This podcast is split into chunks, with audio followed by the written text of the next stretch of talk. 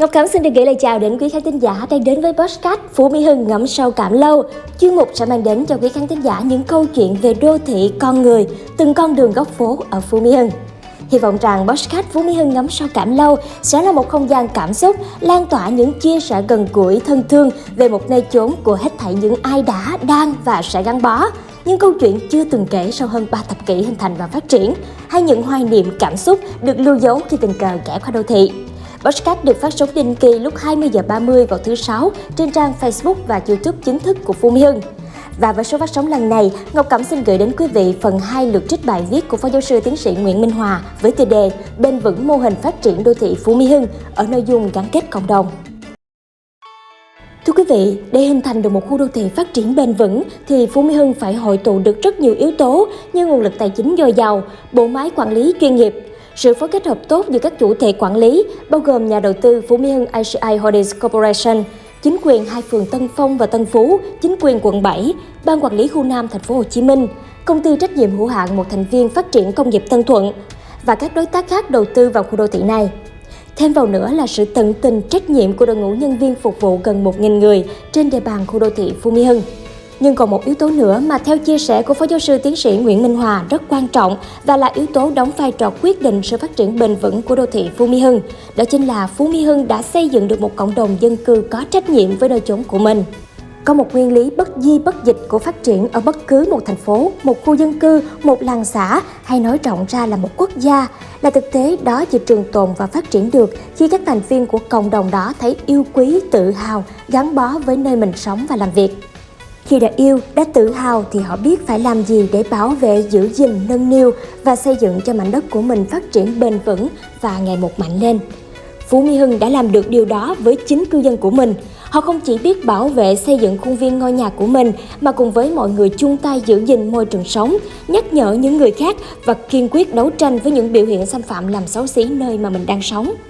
Với chủ trương kiến tạo nên một cộng đồng văn minh và thân thiện, Phú Mỹ Hưng làm mọi cách để cho cư dân luôn cảm thấy tự hào, yêu quý nơi mình sống và làm việc. Một trong số các nỗ lực đó là kiến tạo nên chất keo kết dính cộng đồng trên tinh thần thống nhất trong sự đa dạng, bởi nơi đây có rất nhiều nhóm người khác nhau như người Việt, Hàn Quốc, Nhật Bản, Đài Loan, Philippines, Mỹ, Canada, châu Âu.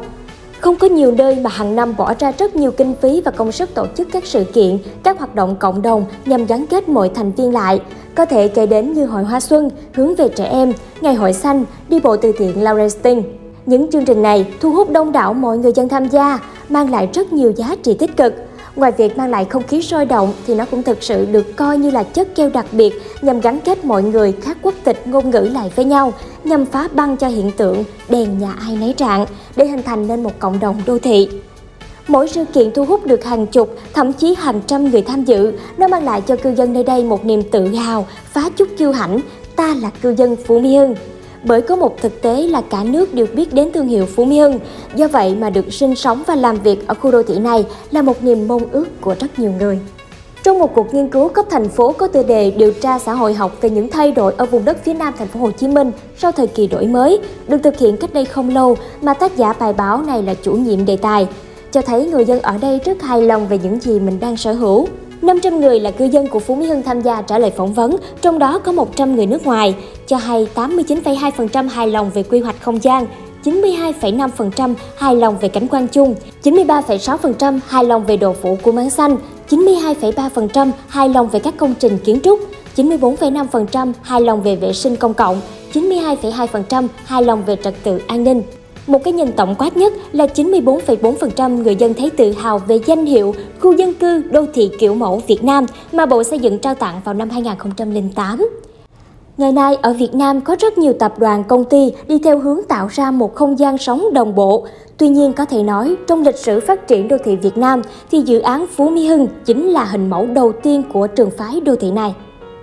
Chính Phú Mỹ Hưng đã làm thay đổi nhận thức và thái độ của người Việt Nam đối với nơi chốn mà mình sống và hiện thực hóa các khái niệm khu đô thị, không gian sống, tổ hợp sống vào đời sống người dân thành phố Hồ Chí Minh.